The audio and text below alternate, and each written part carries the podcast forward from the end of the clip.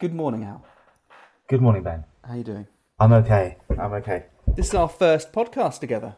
It is, yes, Can you believe that? We've been we've been working together uh what, eight years, nine years, something like that? Far, far too Oh, long. Too long.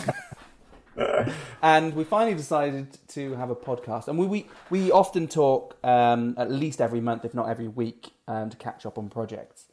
Um, but out of that comes a lot of interesting discussion, and we thought it might be nice to share that with everyone, or at least have a platform for doing that. Indeed, indeed. Um, but we, we this is the very beginning, so there's lots of unknowns at the moment. The the format is uh, open to interpretation, but we're starting with a Q and A. So uh, we've got a lot of questions that customers asked me certainly um, in the past as part of our coaching, but I know Al's got some as well. Um, so we're going to start by answering those. But what my hope is is that people will be able to fire us questions via Twitter um, before and during the podcast, and we'll be able to answer them live, so to speak. Um, but also be the right answers, but we will be able Yeah. to answer them live. we have to answer them exactly. Um, the other unknown is the name. Um, I actually put out on Twitter. I think it was the beginning of this week. Um, a name our podcast question. I wasn't. I wasn't expecting many people to come back with an answer, but a few people did, which was nice. And it was using the Twitter poll, which they've re- well, I'm not sure when they did it. Uh, not sure if anyone's used the Twitter poll, but it was quite neat. When it's launched, you can only have two questions. So it's effectively, uh, what do you think, this option or this option? and it's quite nice. People can vote on it, and you can have an open date of how long that lasts for. Um, but they've opened that up now. You can have up to four different answers on there, which is quite cool. Um, and I put a few questions. Um, trying to find the poll myself now. I think I was being uh, one of the one of the names was uh, being inventive. I think we've got the inventive podcast. No agenda was another one, and then Ben's fantastic podcast or something like that. Um, we only got one vote on being inventive and inventive uh, podcast, but actually Al came up with another this morning, which was something inventive. So that's going to be our working title for the moment. This podcast is going to be called something inventive. It's it's like the you know the boating boat face voting, where you get you get you ask the public what they think, and then you just decide. You probably just decide on one yourself anyway. So No podcast podcast face. Uh, it's going to fill up the Twitter um, character allowance too much. I think it needs to be shorter. yeah, So that's a bit of an unknown, but we'll go with something inventive and see how we go. Uh, I think over the first few episodes, we'll, we'll treat that as the beta period and we'll see how things develop. We're also not entirely sure ex- exactly how the framework's going to be, but we'll see. I think that this is um, an interesting test in developing a new product or um, platform as this, and so it's be interesting to for people to see the uh, successes and mistakes that we make on this journey. Um, so before we begin, um, perhaps let's just introduce ourselves briefly after that five-minute ramble. Uh, so I'm Ben, um, and I'm uh, the, one of the marketing coaches at Rather Inventive. And what that means is um, I help various different companies of different shapes and sizes with their digital presence and offline presence a lot of the time. Um, anything really to do with marketing their business and getting closer to their customers, selling more product, selling more service, and just having a nicer business. Um, and yeah, we've uh, got quite a few clients. We started in Hereford and have grown out from there. Um, and it's it's one of the most interesting things I, th- I do really, speaking to clients on a regular basis and hearing their problems and hoping and hopefully helping them make some headway with those and putting a strategy together. So that's me. Al, what about you? So yeah, uh, I've uh, I do really do the website building, um, project management of, of building or adapting websites. Been doing that for far, too many years, eighteen years in total. Not Wow. all with Rather Inventive, of course. Um, so yeah, I've probably forgotten more things than I actually know now. But um, yeah, a, a typical kind of week for me is just yeah working on a new client website, typically in WordPress. Um, but honestly, all sorts of different um, languages and platforms. Um, and just helping collate all the information, uh, making it look good, obviously making it work on uh, mobile, handheld devices, Mm. uh, and on desktop. Um, and just really tie up all those things content, images, uh, look and feel into one package that, that just works and does Yeah. what it needs. And, and you've had a lot of good feedback from clients that you, you actually listen to them. um, and not not just uh, taking their content and slamming it into any design you can find. It's actually no, no. I want to go back to basics and find out what you want to achieve, and I think that's. Um, and I think you're a, a, bit of a stickler for really asking questions, and, and that's important. It's really important I, just to get a good like, understanding. Yeah. I do like asking questions. Yeah. Yes, and uh, question, yeah. you know, questioning, um, questioning the client, making sure it's really what they want to do. However, you know whether it's a good idea or not. So yeah, yeah. Okay. In fact, I was just reading this week. Um, uh, about the sort of different roles in web development, and um, what kind of people are kind of a bit confused as to what, what they are. I think I'm one of those people because uh, as things have gone on and the industry has matured, um, you know, there is kind of well, you do you do still get webmasters as it were, but um, because it's just you know literally exponentially grow, you know, the growth of the industry, people are much more compartmentalized than they were before. Yeah. So to say that you're, uh, you know, web designer, you know, what does that where, where, does your role start and end? Or if you're a web developer, where, again, where does your, you know, what part do you do? And I think some people who actually do the job are still a little bit like, ooh, I don't because. Where does do UX a, come into it? You, know? you, have a lot of different roles. If you, if you, if you were to think of a, a web development team uh, in, a, in a, say, a large agency, you would have the um, back end developers, the coders, the front end developers, so the people putting the design into place, the designers who are passing mm. it to the front end developers, um, you've also got content people, uh, copywriters would be associated with that. Um, and then you've got UI, UX people who are basically looking at the how customers use it and how uh, and basically doing a lot of focus groups or talking to customers to find out the best um, navigation path for something or whether a certain button um, is right, uh, the placement of a certain button is right. So they're, they're looking at everything quite holistically, um, and then obviously project managers and so on. Um, but you your role is actually all of those.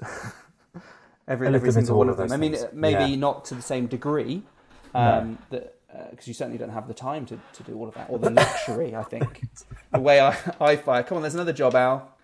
Get on it. Um, and I, I, I think it's quite interesting, but how, how that's really grown out, and there's a lot there's a lot, a lot more sort of scope for people within web development. Yeah, and for the client side as well. You know, it's you just can't keep on top of it all like you mm. could do you know, in the in, in the early days, as it were. And um, yeah, you just need you need help with various bits because it's just impossible to keep up with all of the things that are changing. Yeah. Just on the time we've been talking now, someone's probably released a new JavaScript library that does something really quite exciting. But you know, it's again, it's it's a constant race to kind of keep up. Not not just from our side, but also yeah, from the client side. Like you know, all new things they can have on their site or new ways of doing things, yeah. improvements. So yeah. It's no, it, slow down. And even just the way they're built. I mean, uh, in the, the, the good old days, shall we say, or in the, in the days when we were originally um, building websites, very much handcrafting them. You, there were no frameworks, as, as they're called, or um, basically pre-written code sets that you can use. Um, you'd have to write it yourself, or, or maybe look online and find out how someone else has done it. But now nowadays we, we use WordPress. We moved on to WordPress, oh, what four years ago or something like that. When before we were making our own because it was a good stable platform. A lot of people use it. I think around twenty percent or twenty five percent of um, uh, websites on the web use use WordPress.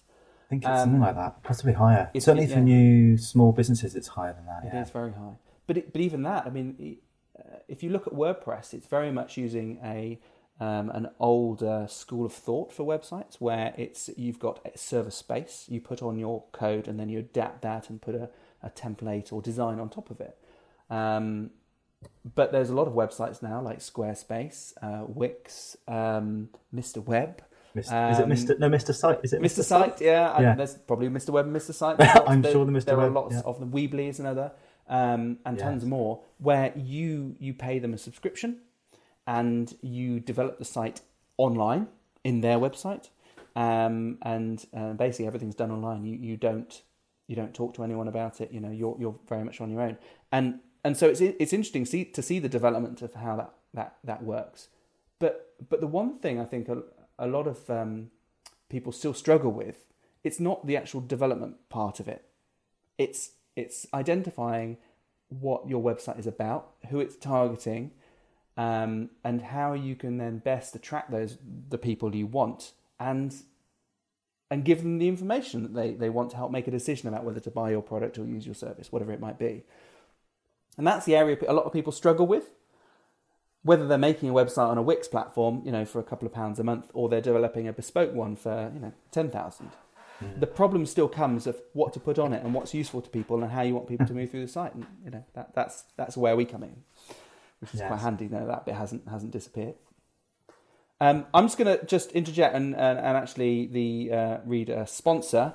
Um, that's actually one of our products to start off with, and it's it's a new product that we've um, uh, well, developed all of last year, and it's called Ticked Off.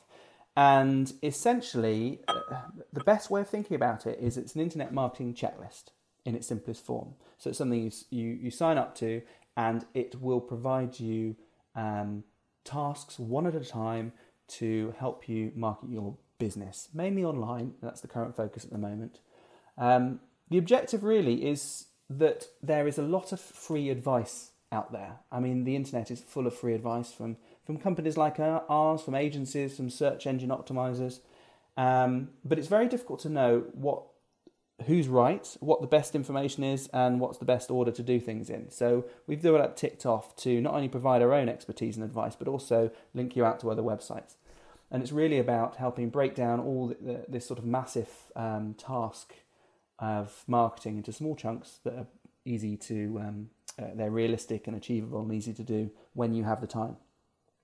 Um, so uh, the website for Ticked Off is ticked-off.com. Don't type in ticked uh, off into Google just yet because you'll get lots of uh, links for uh, tick removal companies. The domain's quite new, but eventually we'll be overtaking that. Um, so you, you go there. There's a simple sign up form where you just need to put in your email and name, and you can sign up for a, thr a free 30 day trial to see if you like it. Um, and if you're if you're really quick, you might actually be able to go through a lot of the initial tasks within that period. Um, but after your trial ends, it's just eight pound a month, and then over the course of this year, we'll be adding more packs. At the moment, it's just focused on getting the basic fundamentals of marketing right. But over the course of this year, we're adding more on how to get more customers, how to develop those customers into better um, leads and convert them, and then how to develop a community and so on. And we'll be adding to it as we go, so it'll become more and more useful for you. Anyway, that's the end of the first ad on our um, podcast. So we're going to move into the Q and A part of it. Now we've lined up a few questions, and let's see what's the first one we're going to start with. In fact, something this was a question that was asked recently by a client. They had got into just a little bit of hot water with um, using a copywritten image online. Now, I don't go through everything clients do in their blogs. I sort of give them a good framework, and they were going really well. They were sourcing images online. They were pushing out uh, great blog content. But one of the images they used happened to be from uh, what a major image publisher, and they didn't realise, and they weren't deliberately trying to copy the image and, and, and take it for their benefit, but they, they perhaps didn't realise how Google search works. So what they actually did is, um, I think they just searched on, on Google Images for an, uh, um, for a few keywords that represented their blog, and um, found an image on there and just used it. Didn't didn't think anything out of uh, more of it because they thought, well, it's on Google, I can use this. And after getting a, a request to take down the image immediately, um, they wanted our help to see if there are any other images that they've been using that may be um, copywritten or they don't have a license to use. And it's an, it was an interesting question because um, where possible, we try and well, we always try not to use images that we're not allowed to use in the first place. And I've never thought about how you would actually check whether you can use an image. And um, I don't know if you have any thoughts on this, Al, but there are a couple of places that I asked them to go to first. One of them was um, tineye.com, and this is a reverse image search. So you, cool, yeah. yeah, it's pretty cool, and it's uh, I love the little robot logo on there. It's very nice design. But basically, you upload an image, say of a a cat playing with a ball of string that you've got that you want to use. You can upload that into TinEye, and it will basically search their database, um, which I assume is the majority of the internet, for where where they believe that image was first used or what the largest resolution version is. Now, it doesn't tell you who the copyright holder is, but if you're lucky, if it's in an image gallery, it might come up that image gallery top, and then you can go there and say, actually, we shouldn't be using this image, it's, it's copywritten. or you can go through and find it on um, a photographer's website or someone's blog. And so you can you can basically trace back where that might have been used first and try and find out the owner that way. Um, and then Google does something similar on reverse image search. I've actually written uh, a little mini FAQ about it, so as part of the notes, I'll, I'll the show notes, I'll post the links to um, both TinEye and Google r- image reverse search because reverse no, it's reverse, it's Google reverse. Sorry, it's Google image reverse search, it, and it's not obvious to get to, um, but it's you know it's reasonably straightforward, and yeah, so it's both quite it's quite interesting to see to use that as a way of finding out whether you can legally use it. But also, um, if you're in, if you're not sure and it doesn't look, it, you, you've not taken it from somewhere like iStock Photo or Getty Images, and you've taken it from a blog and it looks like perhaps you could use it. The best thing to do would be to ask whether you can use that image. Ideally, um, that can take some time. If you really want to put the image on there and aren't necessarily going to spend the time asking, I think the best thing you can do is at least credit the website where you got it from and put a link to their website there. It's not ideal, you really need their permission, but I think at least if you put a link there, you're acknowledging it's their right, it's their they own the image in the first place. Um, do you have any thoughts on this, Al? Well, yeah, quite a, quite a few different different thoughts. Um, I've I've just never used Google to source images for um, anything really like that. I just I always feel that that's someone else's work, um, and also I think it's it is a bit of a yeah it's it's a quick way of getting an image, Mm. but I don't think it's the best way, and it's not yeah it's not something I would I've ever told anyone to do or anything I or ever done myself. I just think if that was my photo on my site, that doesn't mean it's there for anyone else to use. Yeah. That said, if I if I just taken that shot and then someone approached me and said, "Oh, we really like to use this on our blog. Is that okay?" Um, you know, I might be quite flattered about that and, and have my name on there. Maybe if I'm lucky, a little link, which is always good for backlinks. Um, so yeah, that would be fine. And I'd, I think I'd much rather someone ask me up front than to discover it being used. Then you get a bit angry, like you feel like something's been stolen, taken away from you. Yeah. Um, and I know you had a bad experience on Flickr with that. I think when you there was an image that uh, um, Oh, that was for the book, the Be Social Yeah. book. Yes. Um, Yeah. We, I mean, we hadn't published it yet, but we used an image that I believed was um, because on Flickr, if you go into Flickr, you can you can search. If you search using the box at the top for um, cat with string, for example, you can then there's they've got a license filter, and instead of any, you change it to commercial use allowed, and then it shows the ones that you are allowed to use and change and use freely. I think you you have to provide a link, or you should provide a link back to the Flickr page. Um, I think that's just common, a, decent thing to do, but you're allowed to use it and, and, and do what you like with it. Um, so where was I going? Yes, so, so the Be Sociable book, I believed all of the images I was sourcing were through that method, but one of them wasn't, and it was a, a bit of street photography, and it, it seemed to it seemed to go quite nicely with the chapter um, article that it was meant for. But when we were just about to publish the book and it's all ready to go, um, I said, well, I better approach all of the people who use the photographs that just to check that we can use them and you know give them credit, and also just so they know about the book, it might help with promotion, and give them a free copy of the book. And everyone was fine with it. No, no one had a problem except um, one author or one photographer who who really was, you know, they really were quite well, they were quite upset about it. Let's put it that way. I wouldn't say nasty because, uh, but but we hadn't we hadn't used it. We hadn't published it. It wasn't it wasn't out there ready for people. It was I found it to be a very strange overreaction. It was yeah maybe from our point of view it was an overreaction. But you know they, they were unhappy with it. But you know we, we replaced took it off straight away and said we won't use it. It won't won't be on there. Um, we we I think we even asked if we could what what the cost might be to use it. Um, but they, they weren't they weren't wouldn't let us use it at all. So well, we took it off. But actually, it worked out that because of that, we found a better image that I think was more aptly suited to it. It was about, um, if I can remember the chapter, it was about getting being found, getting seen. Um, you know, getting people to be aware of you. And we actually found some na- naked cyclists, which I thought was quite, you know, uh, it was more relevant to what we were trying to achieve in in, in the. Um, um, it's all all from behind, all quite decent. no cyclists were harmed in the taking off. But so we actually found a better photo because of it, and they were more than happy for us to use it. Didn't want any money. No, I mean none of them did, but uh, a credit, and I gave them free copies of the book. Um, but yeah, that that was interesting. But we really took steps to um, find out what we could use. Um, and it's uh, it, it took it took time. It really took time because I wanted to do it properly. And you know, waiting for people get to get back to you is you know they're they're they're not necessarily businesses. They're they're doing their own thing. They're not checking Flickr all the time. So that wasn't fun, but I thought it was the right thing to do.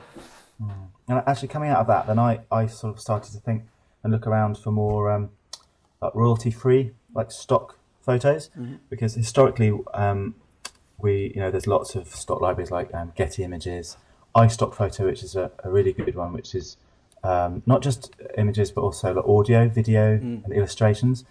You know, which is it's um, done by uh, people all around the world. So you've got a real, really good sort of base there for just also you know, amateur photographers, not necessarily professional photographers who are wanting a high amount of money for different usage. I mean, historically, when I used to work in marketing, you used to have to pay different fees depending on where you were going to use the image Yes. uh, and things. So if you wanted it on the cover, that was more. If you wanted it small, it was this much.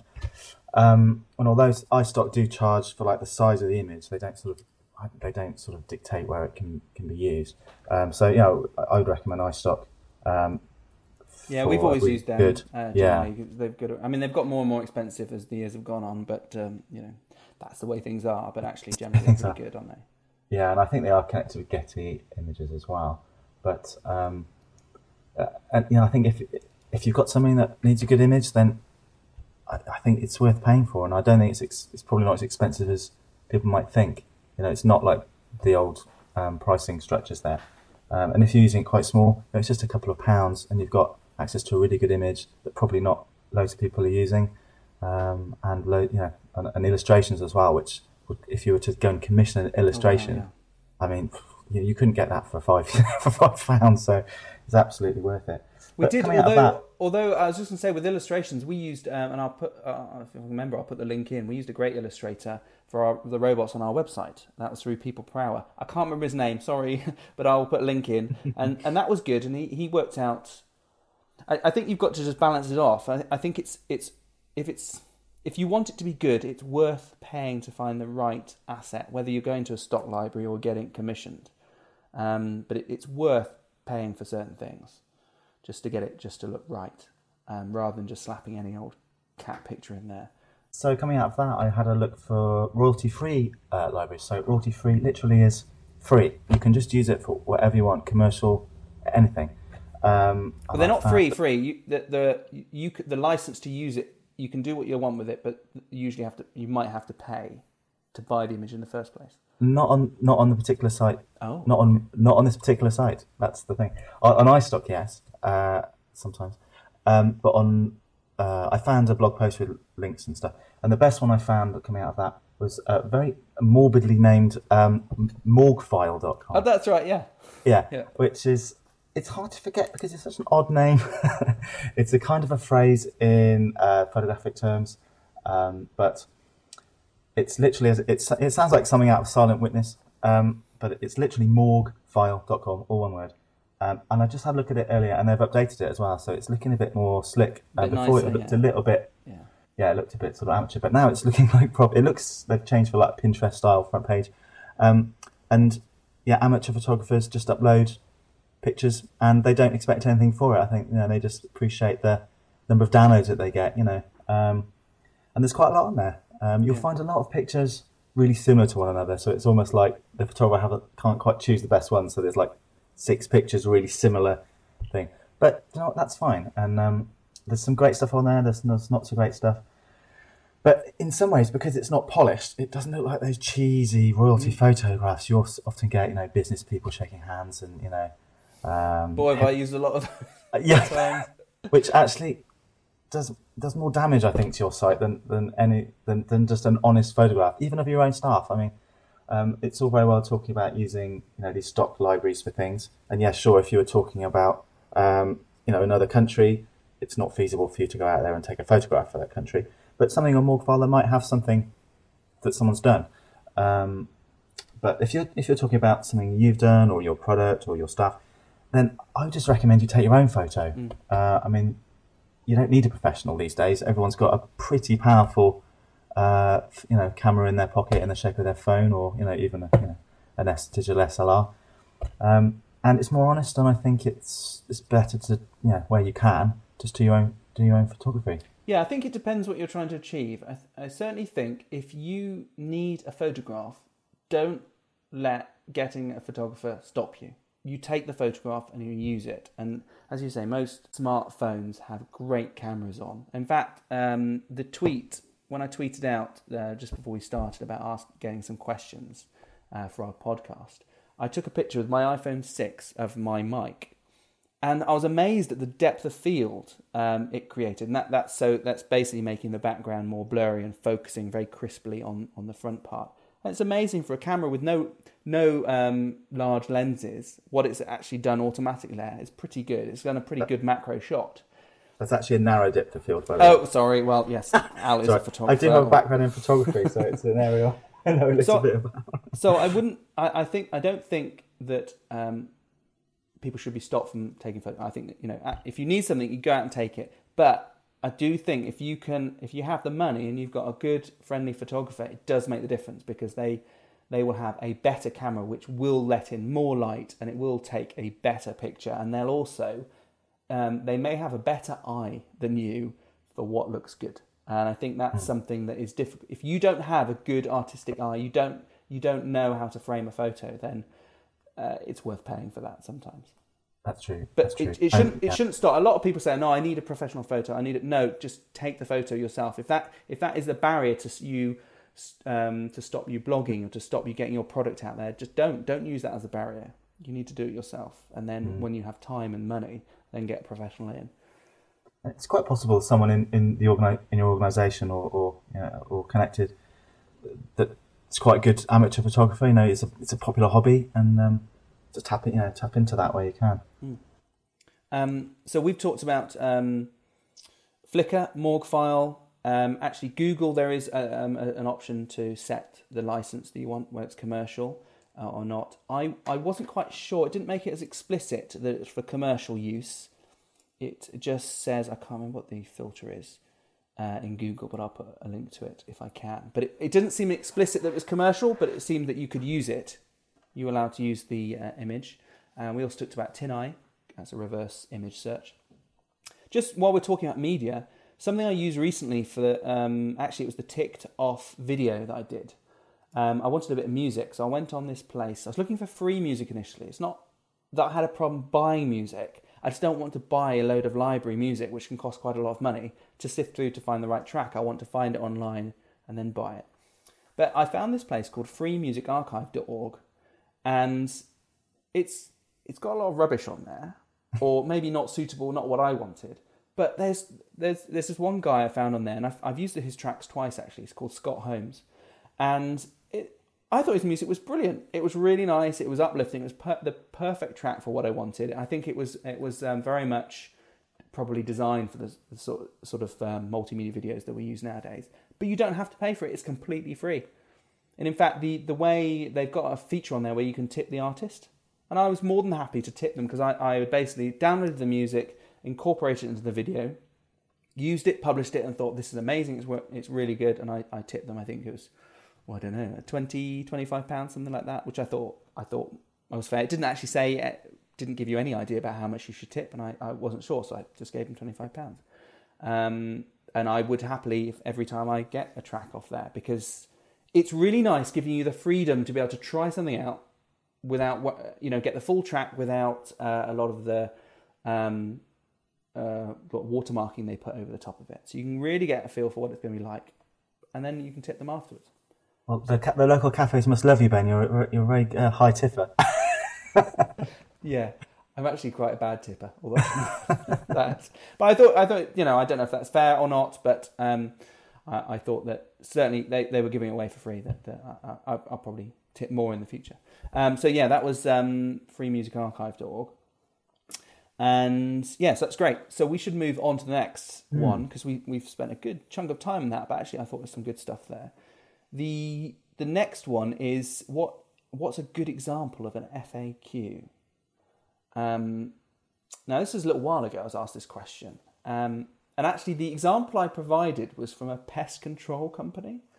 Um, it's called orkin.com. I'll put the link into the um, into the notes. But it was I, I think I found it because I was trying to find out how I can get rid of those little red spiders that come out in the hot summer. And they're little tiny, tiny things. I think I called them blood spiders when I was young. Um, but they're little like mites basically. Tiny, tiny things. And I wanted to get rid of them. I wanted to know why they were there. And I think it's to do with heat on the window and they they, they tended to tuck up underneath the crack.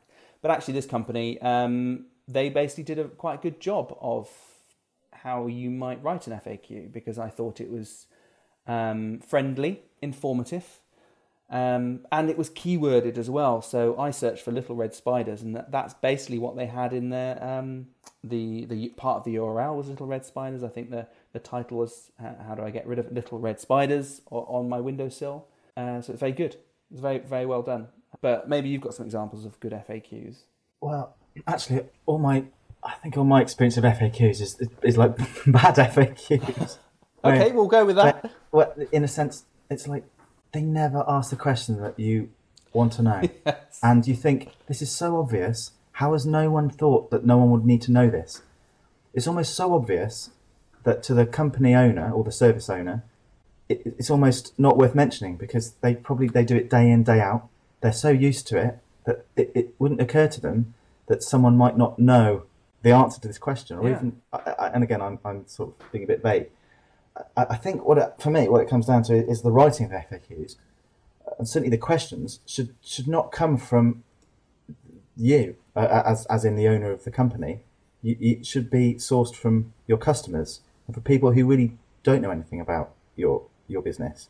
Um, I think FAQs are always a little bit trite and a little bit. Um, there's usually like five or six questions which are sort of trying to push maybe push you to do something but actually they're they're not answering the question that you want and, it, and that it, it's so frustrating and you think "Ugh, surely i can't be the only person to want to know like um, what days you deliver on or, or what the delivery charges are and you know there may be a separate delivery section they're usually really hard to find but um, but put it in your faq you know say what are the delivery charges okay here here's the page where the delivery charges are you know, um, in a sense, your FAQ might be a bit of a sort of links to other areas of your site where that information is, but you know, immediately, it's a, it, I would think delivery charges is a frequently asked question that people Yeah. constantly want to know for you know if you're buying something online.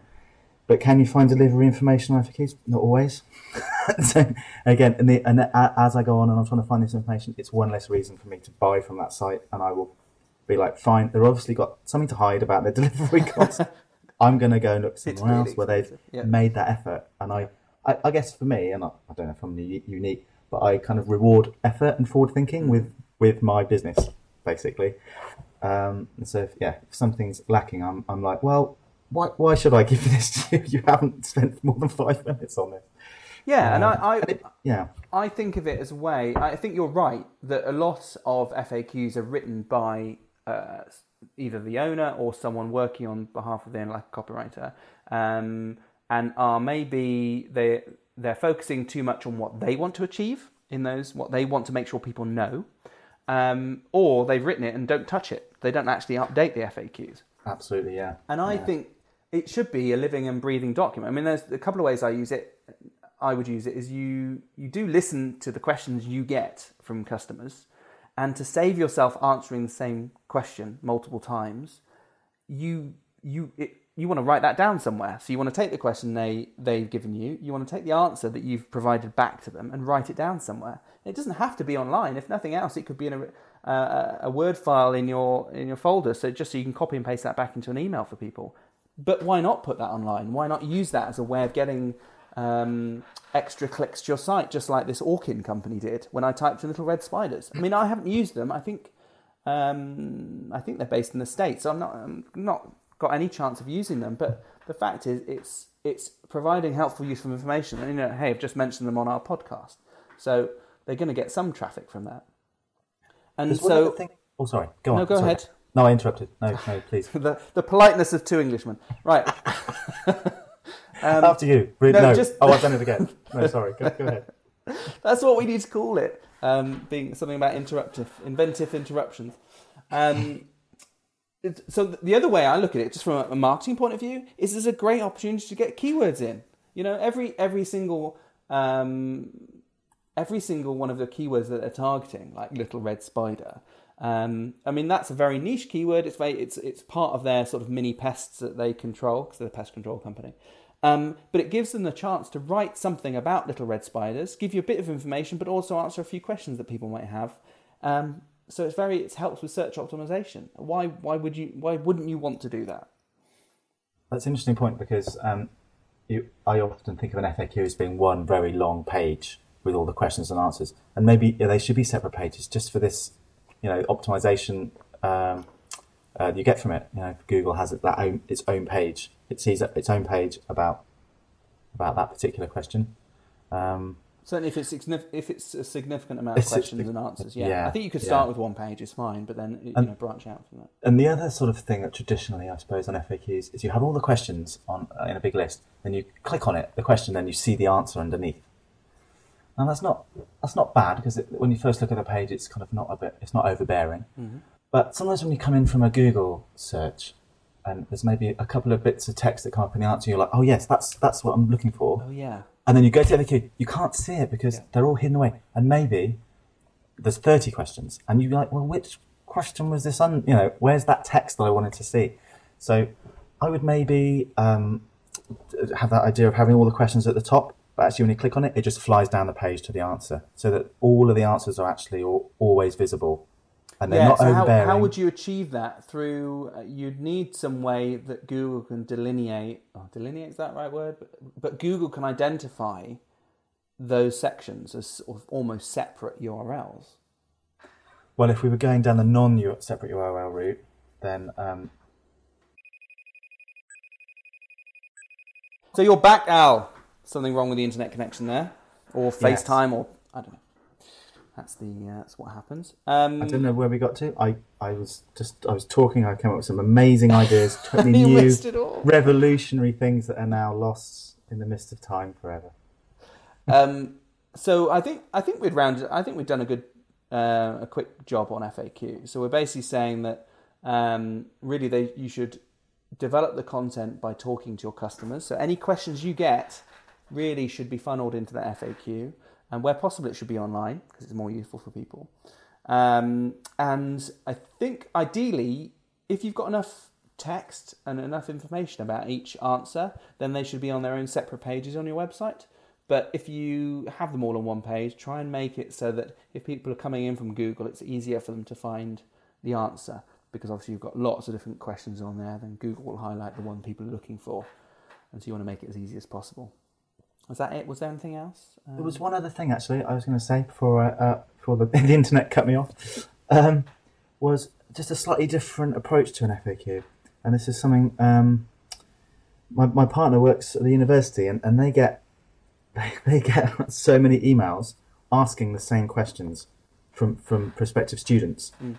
Uh, even though the information is online, uh, maybe it's not easy to find or whatever. Um, but essentially, th- they, they have someone fielding the email inbox to kind of answer these questions. And again, this is a big organisation, so it's not necessarily relevant for small businesses. But um, my idea really was to help them was uh, to have an auto re- reply back Mhm. to whoever sends you know to their inquiries box an auto reply just saying thanks we got your message. Um, it's possible you're asking this question. oh, it doesn't intelligently check. It just says these are the questions we get asked most often. okay. And so, you know, number one, when are your open days? I think that's like the biggest question, something like that. Uh, or, uh, you know, along those lines. So it's kind of like you probably answered their question already. So they're not sitting there for a couple of days waiting for someone to manually type the same answer again and again. Um, whether they put that in place, I don't know. But it, I thought it was a good idea. Yeah, so basically you're, you're creating an email responder in whatever system they, they're using that will fire back um, uh, an email to any, any email that comes in and uh, gives them uh, one or two answers that they're like uh, to questions they're likely to be asking. Yes, the exactly. Yeah, it's a good idea. Because you don't need to be you don't need to be patronising about it. There's a lot of um, uh, companies that do that with their like. I won't name them, but a hosting company that we use. When you try and post a ticket on their um, website, um, it won't let you post it without first looking at some other questions that an answer, uh, some FAQ entries. Um, it's like a kind of SAT test. yeah, You've got to read these things. and I then- do, you know, I do check them, but I think um, in 100% of the cases when I've submitted a support ticket, none of them fit. Um, so it, it actually adds more frustration. I have no problem if they were to fire back an email going, um, that's great, we've logged your um, support ticket. Here are a few things that might be related to your issue because you know they can be a bit more intelligent with that. And then also not stopping. I think the worst thing you can do is stop someone um, complaining or telling you about a problem because that's Yeah. really frustrating. Not a good time to do it. Oh, it's so yeah, it's so annoying, so annoying. Um, okay, the um, the other thing I think I gave back on here is um, yeah again if you uh, put put images on FAQs can help um, if it's going to help illustrate a problem or Mm. you know if you're talking about little red spider mites. I noticed actually they didn't on Orkin. I'm pretty sure they did on the original, but they've changed it and they haven't got a picture of a little red spider mite. And I think why why would you not have one on there? So moving on to next one. Um, next question is: Can I par- can I add password protection to a WordPress page? Now um, you're you're more of a, the WordPress guru than I am, so I'll, I'll li- hand this over to you. Uh, yes. Uh, so next question. Thanks very much, Al. Um, so built into WordPress is a very um, I won't call it primitive. It's a very simple password protection system which you can um, add to a page. Um, and let's say, let me just do this uh, uh, live so I can um, instruct. So when you're editing um, a page or a, or a, a post, um, on the top right in the little publish box area, uh, you've got a little visibility uh, kind of heading, and there's a little edit button next to that. And if you click on that, you can um, choose to have it password protected. By default, everything's public, so everyone can just see it, which is normally what you want. Um, so yeah, you click on the password protected um, button, and then you get to put in a password that when a user visits visits that particular page uh, on the site, they'll just be asked to put that password in, and then they can see it. So uh, that's I've used we use that in various times when it's a kind of not really that sensitive data that you've got there, but it's just something you don't want the general public to see, and no one's probably going to be too worried and sort of hacking to get at it, if you see what I mean. Um, know, things like school dates or, or um, other things like that, maybe. Or You could maybe use it if you're if, if you're a company. You could put pricing information on there. Perhaps you don't Yeah, want your may- maybe a- to see prices, but your customers do. So maybe you're just giving affiliate pricing Yeah. things, something like that. Yeah, It's like it wouldn't matter if it got out, but you'd rather it didn't. It just is a bit easier. Yeah. Yeah, absolutely. So that's that's built into WordPress, which is great. There's a couple of caveats on that um, that I've sort of found from experience. One is that if someone enters that password, um, that that sets a little cookie on their machine, so the next time they go on, they don't have to put the password in again. That's quite useful. That by default lasts for ten days, and that's not easily changeable anywhere um, without changing WordPress's literally WordPress's core system, which is no, never a great idea. So that's just something to be aware of. If it is quite sensitive and someone does that, uh, maybe at a you know, internet cafe, if those things still exist, I don't know, um, or a shared computer anyway. Um, someone else who goes on the computer logged in as that user can then also see that page without having to put the password in for up to 10 days. So that's just a little gotcha there. Um, what's the other thing? Ah, yes. If you have um, a password protected page, but underneath that, um, you've got like a sub page that isn't password protected, that isn't also covered by the, the parent page password protection. Right. Okay. Yes. So uh, you may think, oh, that top page is password protected, so all sub pages are? No. So you couldn't make a password protected area using that. So you couldn't say, well, I've got the login page, and then all the sub the child pages of that that you they're, they're not protected. You, you'd eventually Correct. have to put another password on, and I guess you'd be asked for that password for each page. Uh, correct. Yeah, oh, that's Yes. I believe so. Actually, I've not done it like that Yeah, because not- I thought that would be annoying. But because it's, let's say you had 20 pa- sub pages, you'd have to put that same password against Mm. each one. I actually don't know what would happen if, if you did get keep getting asked for that password. I suspect it probably would let it might let you in, but it's it might not, and it's not ideal because if you want to change the password, you've got to change it in 20 places. However, what I, I did to combat that is I just add a little bit of code um, into the, the functions file of, of the theme that just looks at um, whether any of its parent pages are password protected. Right. Oh, okay. So if they, if it is and you haven't put the password in, it will kind of kick you back to that page, to the like the top level one to enter your password, and then okay, it's fine. Um, if if the child page is password protected, but you've already entered the password, then fine, it just lets you in. Now, I must say, uh, children don't don't play around with the functions file in WordPress unless you know what you're doing and supervised by a web developer. Well, it can it can be dangerous. Um, in fact, just don't unless you know what you're doing and you've got a backup. Don't don't delve into the um, the the files. Don't don't use the built-in um, code editor in WordPress because unless you are absolutely confident and you've backed everything up, because you can mangle things. Um, I would never do that. No, I only it's a very last resort, yeah, and even then, I would find another way, yeah. just in case. Yes, you do mangle something. Normally, the WordPress admin area would still continue to function. That that would be fine, but your site might not, and then you know you're sort of battling against time trying to trying to find the problem. Yeah, but that's only Uh, with the with the sort of um, fix that you mentioned there to, to get that working. The actual password um, built into it works. Oh yeah, that works out of the box, as it were. You don't need to do anything special for that at all. Um, so yes, that's that. And the other, I suppose, the other aspect is it's a slightly different approach in terms of adding adding specific people who you want to have access to a page uh, as users to your WordPress Okay. site. Um, WordPress has a really nice system of sort of hierarchy of, of user rights and, and, and capabilities, as they call it, um, in the users area. So typically, if you're the site owner, you're probably the administrator, which means you can do kind of everything on the site, which includes breaking it. but that's fine, you know, you, you need that level of access. And then it sort of goes down, so you've got like editor and, and then contributor and, and subscriber, which is like the lowest possible login um, capability. Um, so in theory, you could set up specific users as subscribers to, to your site, and then um, in a similar area as where you set it to be password protected, you change it to private, which means that only kind of logged in people can see that. So subscribers or editors Right. Okay. could see it. Um, but the crucial thing there is you would you know you would need to log in, so you would need to kind of provide those login details to the, those particular users. If it's only a low number of users, that's probably quite a nice way of doing it.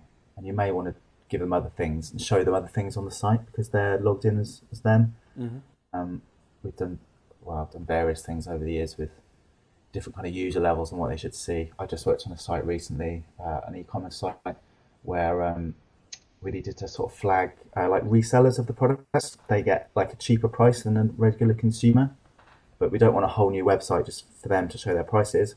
So um, we use a combination of a kind of a user role, which is called like a reseller, hmm and then another um, like a discounting price plugin um, that then identifies that they're logged in as a as a reseller and shows them different prices for that.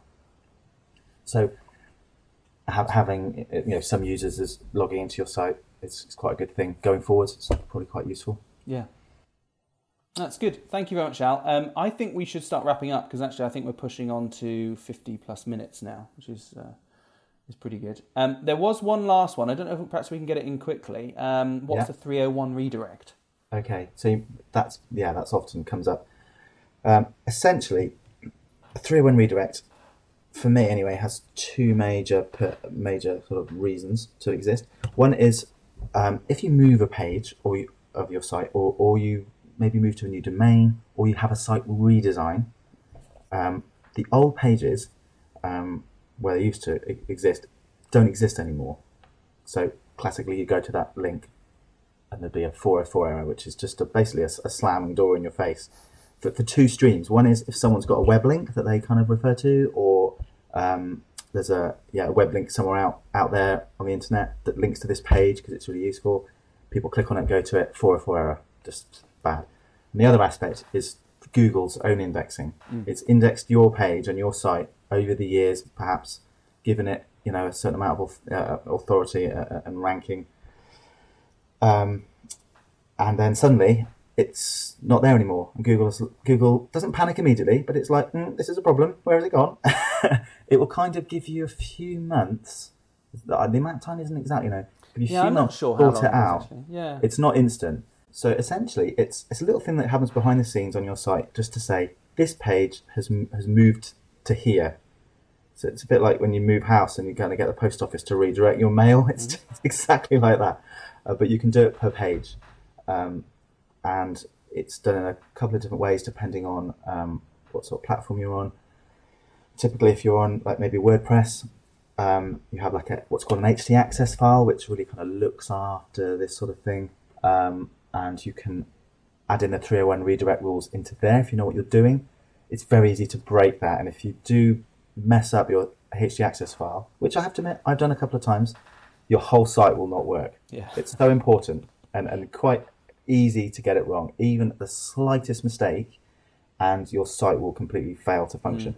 So um, I only use that if I have to. Uh, what, I, what I quite like to use is a plugin um, called, um, I think it's called Safe Redirect. Yeah. I'm going to put a link at the end. Yeah, I remember that. Uh, and that gives you a user interface uh, on the on the WordPress site to kind of put your old URL in. Let's say you've got like you know xyz.com slash um, widgets, and that's now moved to like um, a different place. You could put your old page in there in the, in the first field, and then you put your where the new page is in in the other field. Press save. Bingo! It will look after that redirect. You can manage them. You can see them all. It's very easy to change one if you make a mistake or add them in in future and then that's working for you all the time behind the scenes. Um, if people go to the old link, or if Google goes to the old link, it will redirect it to your new page. But crucially, because it's a 301 redirect, it will tell Google this has permanently moved to this address. This isn't. I'm just not. On, I'm not on holiday. this page is is not coming back to where it was before. Yeah. It's moved. There are other codes you can use for temporary redirects. I won't Yeah, 302 is a temporary It's redirect. not important. No. Um, but this came up recently with a friend of mine who uh, took over a business, um, like a camper van hire business, um, and you know, by their own admission, they're not web people. You know, they're into VW campers, and that's brilliant. Um, they took over the site. It has got incredibly good organic search rankings in Google, even though there's no keywords in their domain because it's so old and it's been just been around forever. They took over the site. They didn't really like the site. It didn't. They wanted to change it, so they completely changed it they did have they had- just had no concept that of the 301 redirecting. It didn't even sort of occur to them. I don't think, despite me telling them beforehand. I think. So they basically Don't change the site. They, They moved did. to a new site and it had totally different um, Totally URLs, different URLs. pages. and they used a web builder uh, thing. So yeah, the URLs are just completely different. Um, and so yeah, I just alerted them. You need to um, add in some 301 redirects. Otherwise, over time, slowly your Google rankings will slip, and you will. I, I don't think you will ever get that, that back in a very competitive market. Sometimes, I mean, we worked with a company um, a, a year or so ago where they'd swapped over, and they did start getting their ranking back. Basically, what happened is their um, visits dropped off a cliff because when they had a new website, um, Google was sort of pushing them to the old URLs. Um, But sort of two things happened. One, it took a bit of time for Google to re-index the site and identify all the new URLs. Um, so it's pushing people to the wrong place until it got the right URLs. But also, Google lowered their ranking because they're not. It basically saw them as not a site who are taking care of the site. They're not looking after the site. If they've got a lot of 404s, which is you know, or 100% 404s, then it's not. It doesn't work out very well. Now over time, they did put the redirects back in, and, it, and it's fine. You know, it works out to be okay. But it took six months to get back into a good position. But this can be avoided if you if you just um, take like an audit of all the URLs you've got now, and then and by URL, I hope people are comfortable with what a URL is. It's basically what is. We don't really use them a lot nowadays, but they are very important. No. And it's what you see up right in the top bar where it might say google.com or um, microsoft.com or whatever it is. In there, usually it will say microsoft.com forward slash and then more pages on the end of that. It does now in browsers if you click on it. yes. Actually, it does. It often hides it. So Yeah, it you'll see often the first bit. If you click on it, you'll see the whole thing. But that's- the physical address for that, It- that page. if well, you- if physical you- as you can get in the have a- virtual world. Yeah. um, and I think it's fine. You know, most people don't need to know what they are. But if you have all of the current pages, um, and then you map it basically to all the new pages, so this page goes to this page, this page goes to this page. It's very simple, quite straightforward thing to do. Bit boring on large sites and laborious, but it's something that needs to be done. But it's so important. Then um, you can put that as a file in place, or put that into the the safe redirect manager, and it just works straight away. It's immediate, and no one loses out. Um, it's very useful. We do have to wrap, but I'll just mention link to this. Um, if if you want to find out whether you've got any missing pages on your site that need redirecting, a good thing to do is make sure you've got Google Webmasters set up. I'm not going to go into how, um, but Google Webmasters has um, a, an app called Search Console. If you use your Google account, sign up to that, um, add your add and verify your website, Again, I'm not going to go into the detail right now. In fact, if you sign up to Ticked Off, it shows you how to do that. Um, then it will uh, probably over a couple of days. It will then give once it's spidered your site, it gives you the data of what pages it can't find, what pages have got errors on, and then it's those pages that it can't find are the ones you want to make sure are redirected to um, either the home page or a more relevant page. It's, it's, very important, and there's so many sites that we see that aren't that e- either have moved to a new site and haven't done the redirects, just as Al said, or, or they've got lots of missing pages. You know, people go and change a blog URL just because it's not right, but it's already been indexed, it's already been pushed out to social media, and you, you can't do that. You just can't do that. And It's, it's once it's once that URL's out there, you've got to treat it as permanent, and the only way you can change it is by redirecting it to a new URL. Hmm. Um, brilliant. That was I think it's pretty good for a first episode, Al. Um, well, uh, yeah, I'd like, to, I'd like to think so. Very comprehensive answers. I'm, I'm, you know, now I have to listen to this all again and pull out all of these URLs for the show notes. So, thank you. um, no, that's really good. So, um, what if if you really if you, you like this episode, you found it useful, do tell us on Twitter. You can either mention the company, which is at Rather Inventive, or or me at Ben Kinnaird, or Al. You are at, at Inventive Al. Yeah, please do get in touch with us directly. Um, and if you've got any questions um, again, just tweet either of us the questions. I'm sure we'll work out a hashtag in time, um, but we'll collate those. Um, and they can be questions on any, anything you like uh, within the uh, marketing, creativity, or business world. We'll have a stab at it, and if not, we'll look it up and find out for you. Um, and we're hoping to do this monthly. Um, we, uh, as I said, we're not sure of the exact format, but I'm hoping um, perhaps Al will be with us along for the journey, and we'll bring in other guests, clients uh, and various other sort of subject matter experts that we know. We'll bring them in, have a bit of fun, and answer some questions. Um, and that's it. So, yeah, you can see us on Twitter at Rather Inventive. You can visit our website, ratherinventive.com, or you can check out um, ticked-off.com uh, to help you get your marketing done. Um, I think that's it. Have we missed anything, Al? I don't believe so. No, very comprehensive. Good. Lovely. Well, we'll see you in a month or so, whenever the next one is. I don't know, but we'll publish it all online. Thank you very much, Al. Okay, um, been a pleasure. Bye now.